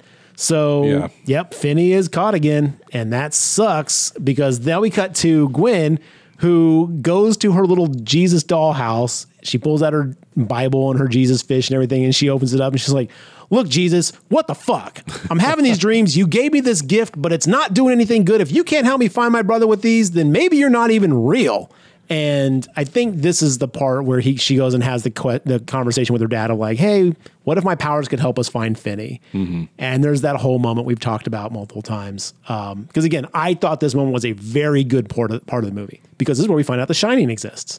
so she's kind of having a crisis of faith of not just Jesus, but like with her powers as well. You know, what's the point of having this if it's not going to do me any good type thing? So Yeah, and they don't explain exactly why or when she gets the dreams Mm-hmm. ever. That's never explained. Nope. But she has a, a dream at this point, and it's of Hopper, who was a rough and tumble teenager. You keep saying Hopper, and I think of uh, Stranger Things. Oh, you do? Yeah. I get thinking Which- of Dennis Hopper. Which Hopper is it? It's the um, it's the the blonde haired kid who got killed, the one who was playing pinball. That kid's name was Hopper. Yeah, that kid's name was Hopper. So anyway, she starts having a dream about this kid playing pinball, and some kid knocks the. He's like, "You're gonna beat your high score." And he's like, "I know." Some kid knocks the pinball machine, makes him lose his ball. Hopper goes crazy, just starts fucking fighting every one of the the old '70s like you know. He's the pinball wizard. You don't I fuck was like, up yeah. his game. I wrote down. He's like, "Is this the pinball wizard?" it's got to be. Maybe his Right? first name's Tommy. And um, for all my old Who fans out there, Right. hey oh, hey, But this this felt a little weird in this movie. Like this far deep into the movie, we get a flashback that isn't in the Super Eight style. it, it kind of is. But it's just It's like a, it's less grainy, but it's still in the whole like old film style. I didn't see any of that because it, to me it just felt so disjointed. I was like, wait, now who is this kid all of a sudden? Like, what are we doing well, the here? thing is, they reference him way earlier in the movie, but it's just a passing comment about him, Mm-hmm. about Hopper. You mean like like Hopper was the first to be abducted, blah blah blah. So like that's I, it took me a minute. I was like, oh wait, they did talk about this kid briefly at the beginning. but just to get his like full backstory, black It's a long backstory, compared to the too. other kids. We didn't get all that. Yeah, because I was like, who is this fucking kid? You know? And then I was like, wait a minute. And the cops take Hopper out, and like, then they're in a car, and then they drive to this house, and Gwen's suddenly in the back of the car with Hopper, and he's like, you know, like, and that's when it kind of became the dream, like the Super Eight style, is whenever Gwen starts showing up. And Mm-hmm. Okay. she's walking around as he's being thrown into the back of the police car. Yeah. And then she's in there with and him. they drive to the house 7743 or whatever, because Hopper actually etches that into a kid's arm in the dream 7741 or 7743, whatever the house number is. the address. Yes, Yeah. the address of where the, the grabber is. And um, holy shit, like like the dreams are premonitions. They are the shining. And um, so she's in the car, and then Hopper's like, think about it. You talk to dead people too. Holy, it is the shining. It's the fucking shining. And for a long time, I thought it was just the two of us that had the shine to us. Um, So anyway, Hopper like ends up driving to the car with the cops and like, this is the place. Today's the fucking day. This is where it goes down. And either right before or right after this, um, Finney has a conversation with Hopper on the phone. Or maybe it's at the same time and it's like intercut. It's the telephone call, and then we see his backstory. Okay. And but the same things he says through the phone are what are said in the flashback slash word dream. for word, pace for pace. Right. And he's like, you got to get out of there today because today's the fucking day you're going to wish you never were there or something like that. And Hopper's like a rough and tumble teenager. Like he's no joke. And Hopper is the one that tells him to dig through the wall. Yes, he's right? like, I had to like, I fucked that wall up so bad. He'll never forget how much that cost. And yeah, it's pretty wild. Now, did I thought it was a little odd that he could take a toilet lid? It's the tank lid, Mm-hmm. and he dug a beautiful square into the wall with such a blunt, heavy instrument. I think maybe the the the wall fill that the grabber used was maybe subpar materials, and so that kind of helped him. it had to have been because that thing fell apart in a perfect square. well, I I know for a fact of trying to like do construction on things. I'm like, it is not that easy just to, to dig a human size hole in a fucking like drywall and you know No, it is like bigger than concrete a and human. shit. Yeah, like you could pass through comfortably if that was a tunnel. I feel like it had to be because it was dug before and it just wasn't repaired properly. But okay, I'll give that a pass. Yeah, honestly, That's a you- we little could, we stretch, could get into okay. it, but yes, I was like, that fucking tank lid would have broke, and he would have cut his hand on that porcelain so bad. But on the other side of the wall is a panel that leads into a freezer. The back of a freezer. Right. So he gets a piece, he gets a washer from the toilet and then unscrews the bolts Mm-hmm. and g- makes his way to the inside of a freezer. Which is like in a shed and outside, and if you get out of the freezer, then you're you. It's an unlocked door on the shed, and he can get out. Why didn't he just push the freezer out of the way? That freezer's fucking heavy, dude. You see that freezer? That was a I saw huge it, freezer. But he's like a 100 pound kid. He could push on it a little Look, more. if a freezer like that can survive an atomic blast, i.e., Indiana Jones Part Four, he could what do you expect him to do? push it out of the way. I don't think you could. Try. Because the thing is, he could only. Oh, you're talking about push kick the panel and push the freezer over Yeah. instead of going inside the freezer and then trying to kick that's his way what I'm out the talking freezer. about. Okay, honestly, I'm with you on that. I Like maybe didn't if they think would of have, that, if but they'd shown the free freezer like bolted to the wall or chained up, that would have made more sense. but what is he going to have to do to get like leverage against that freezer? Like he's got no wall behind him. He can't just like push it over with Fold his hands. yourself into the square tunnel and you know he's going to feet- push feet himself against out of the wall. hole. I, I think you could scooch it a little bit here and there. Listen, Anyway, listeners, donate twenty bucks each, and we're going to basically dig a hole and put a freezer in front of it and see if Mark can get out. But no, someone I went to the movie with, well, as I was arguing this point, was like, it's probably a super heavy refrigerator or Yes, something. it's like massively- maybe, but I feel like you can still inch it. Those a things little had bit. lead in them back then, though. Like those are not like it's not like fridges of today. Those things are heavy as fuck. I don't claim to know anything about 70s freezer technology. Look, as someone who was locked in a freezer from the age of six to twenty-two, I can tell you, no, surprised um, you lasted that long. A lot of kids died in designed the 80s. for the cold. Um, so yeah, he gets in the freezer and he's trying to kick the door open, but he can't do it. And he comes back out of the freezer into the the downstairs basement where the grabber, you know, in the, the grabber's house, and he just starts crying. He's lost all hope and faith at this point. But then the phone rings, and it's his buddy Robbie. Is it Robbie or Robin? It's either. Okay, I couldn't remember. It's But- I think it's Robin, but yeah. Okay. And he's like, hey, man, don't give up. The reason I, I like stuck up for you is because you're a fighter like me. He's like, I'm not a fighter. You're strong. I'm not. And he's like, no way. You took the lickings and kept getting up. Yeah, you know, it was a real Captain America moment for you. I can do this all day. My uncle went to Nam, and you know, like he did the whole Vietnam I like started rolling comparison. my I was eyes a like, little bit. I was like, I don't know if we okay. needed that, but I mean, for a kid, that may mean something. So, like, okay, but I thought that the Vietnam, like, my uncle never left a buddy in Vietnam, and I'm not going to leave you. And I was like, hmm, okay. No, I don't think It is the 70s, I guess. I don't think 12, 13 year olds talk like that, but sure. hey, you never know. It was the 70s. But at this point, he basically tells him, like, okay, it's time to fight. You're gonna fuck this dude up. You're gonna take this phone. You're gonna fill it with dirt. You're gonna make the the the handset super heavy, and then you're gonna beat the shit out of this dude. And you're gonna get out of here. This is how it's gonna happen. And he starts practicing with them Take a step back, take a step forward, take a step back, back and swing. into the left, Yeah. back and to the left. Um, but yeah, he's teaching him how to fight with this thing, and and like you know, the movie shows you both uh, Vinny and Ghost Robin doing the motions back and forth Yeah. several times. It was a good looking scene. Now, let me ask you something on that point, real quick, then, because I thought this movie might have been better if we didn't see the Ghost Kids. I didn't really enjoy seeing the Ghost Kids. Really? The one that had his neck slit open that was floating in the air, I was like, whoa, that's crazy. That's creepy. But just seeing the other kids walking around the room, like, I don't know. It kind of took away the whole, like, the lonely despair aspect of this because the, the, the visionless voices made me more unnerved than seeing the kids there. Like seeing Robbie do the motions with him, I was like, eh. Like I wish he wasn't there. I wish he was telling him, like, now do this, now do this, and you saw him learning as he was doing it by himself. I think to remove those portions of the movie would be to move it further away from the horror genre.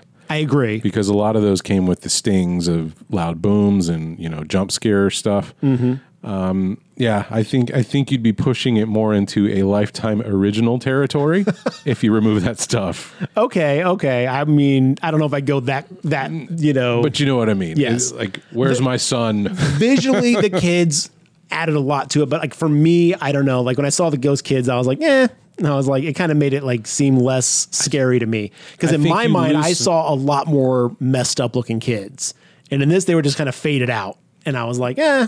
Did you need him to be more gory? Like I wouldn't necessarily gory, but I definitely say more haggard, more rough, more not just what it looked like when you got abducted, but the hell and trauma you went through from this vac- this basement. You know, the the experience of being all the way to the end with the grabber, I feel like would have really put you through the ringer. And these kids, some of them didn't really look like they got put through the ringer. And I was just like, eh, again, I just don't know if the movie would be necessarily visually entertaining at that point. I agree with you. I agree Mm-hmm. with you. I, I was just curious because seeing the kids didn't do a whole lot for me, except when it was like dead ghost kid, you know, like with his throat slit, or like you know the other kid getting all f- like fucked up looking. I was like, whoa, okay, the grabber's a threat. But just to see Robbie just like kind of like, hey, what's up, man? I'm just chilling, but I'm faded out now, you know, like Right. like a ghost of Christmas past type situation. I'm like, come on, dude. They don't explain why he's seeing them or talking to them. Well, Because Robbie's not the one having the dreams. He's not the one that's supposed to be a special like his sister. yeah, you know or is the telephone itself like one of the conjuring you know artifacts that has been cursed maybe because there are spots where th- they show the phone like breathing like Okay, that's later on. That's right after they this. show it a Oh, That's, few times oh, really? yeah you'll see it in the background kind of like breathing Oh, I only saw So- the once, like right before he attacks the grabber. if you've seen Videodrome, it's Yes. very reminiscent of like the VCR, Yes. like inflating Pulsing. and It's- deflating. it's pulsing. right? Yeah. So it's a lot like that. Um, but yeah, they do that several times throughout the movie. Okay, that's interesting because yeah, I only saw it that one time, and I was like, now this is interesting. Does the grabber have the shining? Are the voices telling him what to do? Is he one of the bad shining people? Well, he hears at the, The end, phone. he talks to them. Well, the thing is, he talks to them, but also earlier he's like, that phone rings, but there's no one there. And then the kids are like, he doesn't answer it. He doesn't want to believe that this is Right. a thing. So is does he have the shining? He's just not giving into it. But then how the fuck does Finney? Because the Finney have the shining too. Uh, he doesn't have dreams or anything. Because the other kids got the calls from the kids before, so he can't. They all couldn't have had the shining. So no, no, I take that back. Oh, did they say they talked to the yeah, dead they're like kids you too? only get the calls from the previous kids. Like you only get so Are you many. sure? I feel like one of them said this is the first time. Oh, really? Yeah. Oh, I may have missed that then. I, I may be wrong, but I I know when like Robbie, he's like he's like, well, I, will, I- will I get to talk to any more kids? And he's like, no, you only get. But maybe I'm wrong. And again, we again, audience, please, listeners, audience, whatever, whoever you are out there, uh, bear with us. We may have gotten some of these points like a little bit out of order. We're in the theater; we can't exactly like rewind it and rewatch all this stuff, but uh, we're doing our best to piece it in order for you. So we're doing our best. Don't don't eat. Well, you know what? Email us if we're fucking up. Hold us a task. I think the the pinball wizard's name is Vance. Vance? Okay, maybe you're right. Maybe I just completely like heard Hopper. I don't know why. I, I swear to God, I heard Hopper. Yeah, maybe it's just Vance. Hopper's a good name. Yeah, but maybe so- not this kid's name. so Vance, I'll start calling him Vance now, but I don't know where I got. I thought his last name was like Hopper or something like that, Vance Hopper or something So like that. But anyway, whatever. Vance is the the pinball wizard. Yes, kid. yeah, yes. So we'll we'll just uh, pretend I said Vance the whole time, people. Um, Finney's gonna fight the grabber, and at this point, Gwen has a dream where she's out on her bike. She's like, because after the the hop the the Vance dream, this is gonna be hard to change that. After the Vance dream, she goes out and looks for that number of the house because she's seen it. She's like, I'm gonna find this house. which she does. She basically gets confronted by five dead kids in the middle of the road who scare the shit out of her. She falls off her bike and then looks up and she's in front of the house Now, that she saw in the dream. in her dream, she saw a very unique looking tree. Mm-hmm. And I was like, is that that same tree from Sinister where all the people hung from? It's not the same tree, but it looked very similar. I, like- I Yeah. thought that was a nod to Sinister also. Yeah, I thought that was. I was like, "Oh, y'all are clever." I was But like, I couldn't. yeah, tell, I that's- couldn't remember if it was the same tree. That's some creepy Sinister tree. I, I, again, I don't think it was the same exact tree, but like it looked very similar. So she identifies the house and then immediately goes and phones the police. Is like, "Bring over everybody from the station. I found it. Get them over here quick." This is also this whole montage scene where she calls the cops. The cops are on their way to this house. Finney's getting ready to fight the grabber. All this shit's going down. The dad's working in the mill. I don't know. Like there's all this montage stuff that's going on. It's accompanied by Pink Floyd's whatever that song is like. I believe it's time.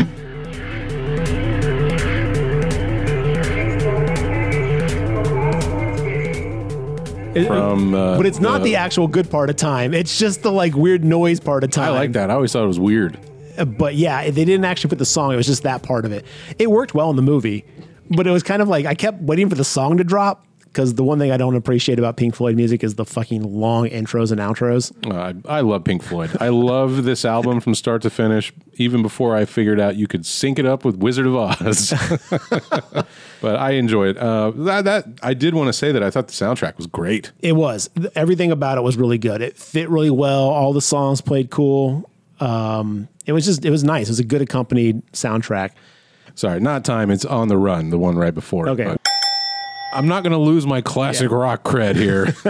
so on the run, uh, if it was punk, I would have had it. yeah, exactly. But um, yeah, so that plays while this is all going on, and So here at this point, right, I thought the movie was setting up something to happen that didn't, right? We've watched Finn train to do an attack, and we know that James Ransoni is in the house, and we see him start to piece together upstairs. Holy fuck, my Yes. brother is the one who done it. because during the montage, Ransoni's or Max is looking at the map that he's made, and he's like, "Wait a minute, wait a minute, wait a minute! It's my house, my god!" Right. So he's going downstairs, dude. I literally thought Finney was about to kill him. I did too, and I think that's supposed to be that. So way. it was actually a nice misdirect. I think you like you know, you know Max is going to open the door and he's going to attack Max and kill his way out. Right. But they didn't. Max opens the door and he's all like, "Holy shit! I knew he was up to some crazy stuff, but I had no idea he was abducting kids. What the fuck?"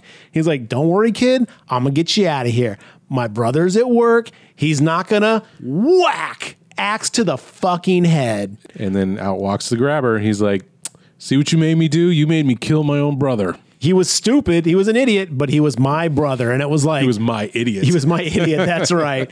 And again, back to the whole Ethan Hawke thing. There's times in this movie where he shines, and it's like, wow, I'm glad Ethan Hawke's playing this role. There's other times where I'm just like, it could have been anyone else. it really could have. You know, like just I feel like Ethan Hawke was a good fit for some of it, but I don't know. Like I know they like work with Ethan Hawke, and that's totally cool. I really don't have much of an of opinion of Ethan Hawke. I never really have. And that when he when he comes up, I can never remember his name, and I'm like, it's that dude in that thing in that Link Letter movie, or it's that guy who's the- Generic actor number twenty three. it's the bad guy from Moon Knight, or you know, it's always just like I c it's always on the tip of my tongue, and it takes me a good few minutes to be like Ethan Hawke, Jesus Yeah. Christ. uh, I mean, he doesn't necessarily do bad here. I just don't know if he's always the imposing figure that I would want out of this villain. I liked him a lot in Sinister because he played a very good like character. But with this, was an There asshole. was nothing. there was nothing unique enough about the grabber other than the mask that really made me feel like oh, I'm glad Ethan Hawke brought that to this. You know, It- It's it, anybody could have done the same role. Uh, and maybe not More or anybody, but less, yes, but yeah. it could have been interchangeable with some other great actors, you know, Right, like sure. But um, yeah, so he kills Max. Max is dead on the ground. He pulls the knife out or the the axe out, and he's like, "Well, I guess you know we're gonna have to do it this way." He sees the phone. He's like, "What are you gonna do with that?" And then he calls Samson, and Samson shows himself, and Samson is a huge fucking dog. Right. I don't even know what breed he is. He's just a He monster. looked kind of like Rottweiler pit bull type mix, but he's But they're huge. like the size of a Great Dane. mastiff stuff. Yeah, Right. like like the the beast from the Sandlot. yeah, might as well have been. But then he like chains him to the wall. yep, he and, chains him to the wall. and he starts Which kudos to that dog for being so well trained. Yeah. And he starts advancing on Finney, but Finney jumps in. Can we talk about the dog's performance? Great job. Great job. No other dog could have played this role. so Finney like runs around into the back area where the toilet is, and then in runs the grabber after him and puts his foot on the mat where Finney had dug that hole. yeah, because Vinny had dug the hole, which wasn't a success, but covered it up. But inside that hole, he put the grate from the window at an angle.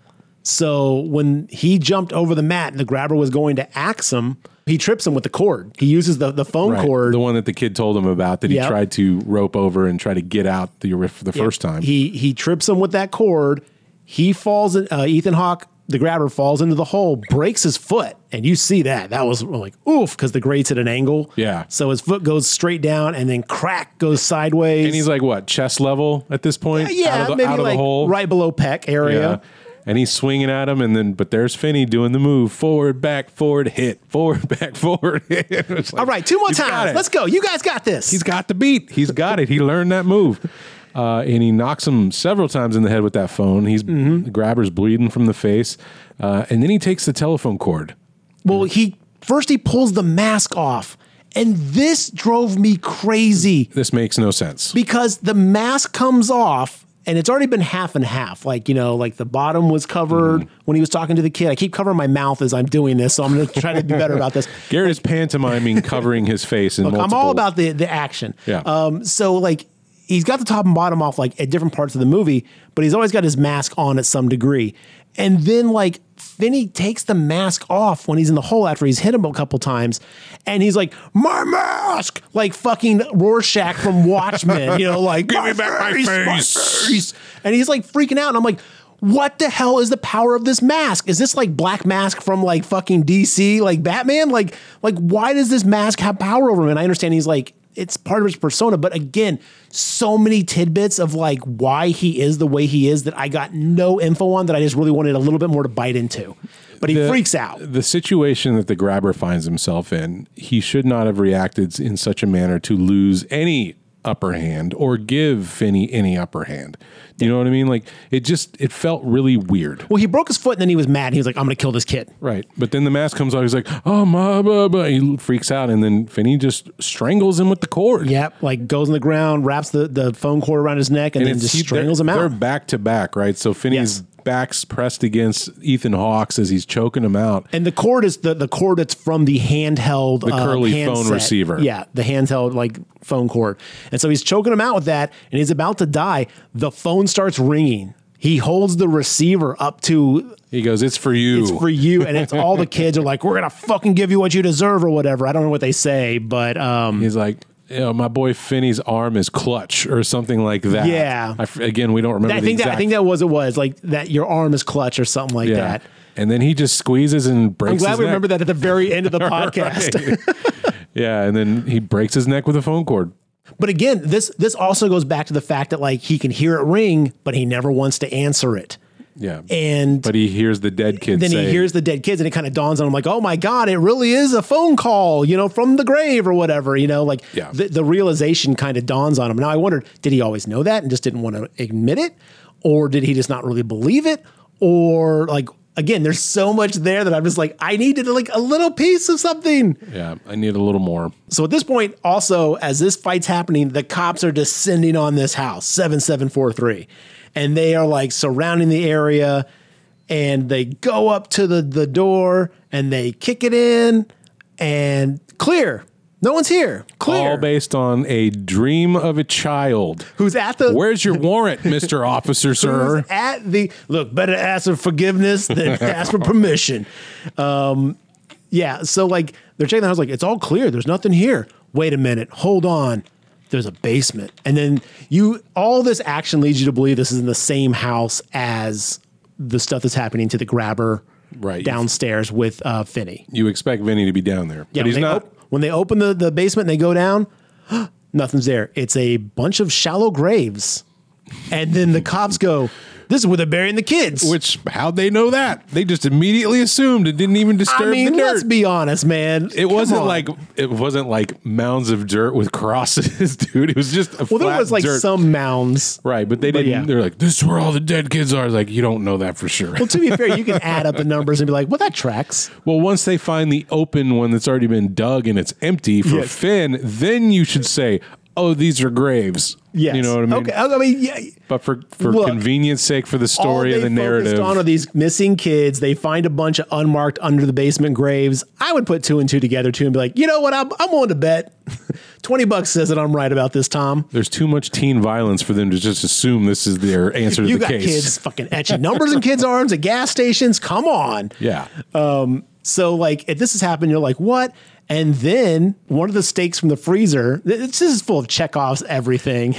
convenience. one of the steaks in the freezer gets thrown to keep Samson busy while um, Finney walks up the stairs, goes and unlocks the combo code, unlocks the door, walks out onto the front porch.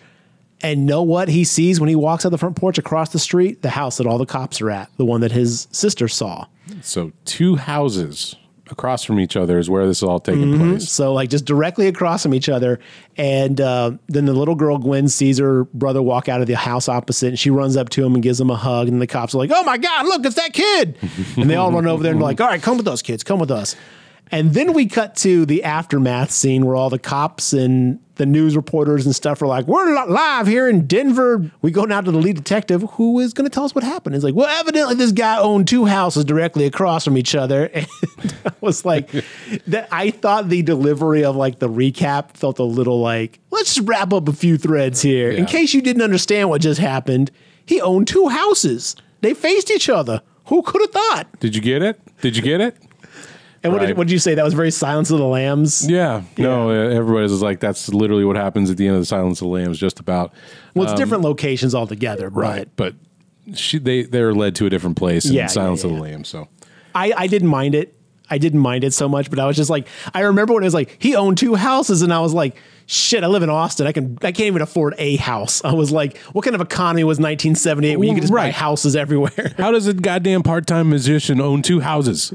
it it was a golden era for magicians. I want to be a magician, daddy. Well, good son, you can own two houses on that salary. Like bullshit. Yeah, that was the one thing I was really jealous. I was like, two houses, but that's nice. Um, yeah, I'm a renter, by the way. And the dad shows up and he cries on his kids saying, I'm sorry. And then that's kind of the end, isn't it? Yeah, that is the end. Oh, I'm sorry. He goes back to class the next day, and everybody in Oh, yeah. school's like, "Look at that badass!" Oh, they're all like, I heard he was seven foot tall. I heard he was made of full steel, you know, and it was like, first off, hold up. you know, you went to school with this kid. You would have known if there was a seven foot tall kid in your school, period. Right. But, you know, it's just kind of the whole like, oh man, he's the myth, the legend. This guy, you know, who was unnoticed is now like, And he goes back and sits down next to that girl they're going to dissect the frogs with. And he's like, the name's Finn. oh, she goes, she goes, oh, hi, Finny. And He's like- because again, he didn't think she knew his name, but now she does. And I'm like, so to get the girl you want to like like you, all you gotta do is get abducted and kill a serial killer. Right. All right, I'll take that. I'll take all it care of takes. that. It's easy. If anybody out there knows a serial killer, give me a heads up. We'll put John in a mask. Oh my God, no.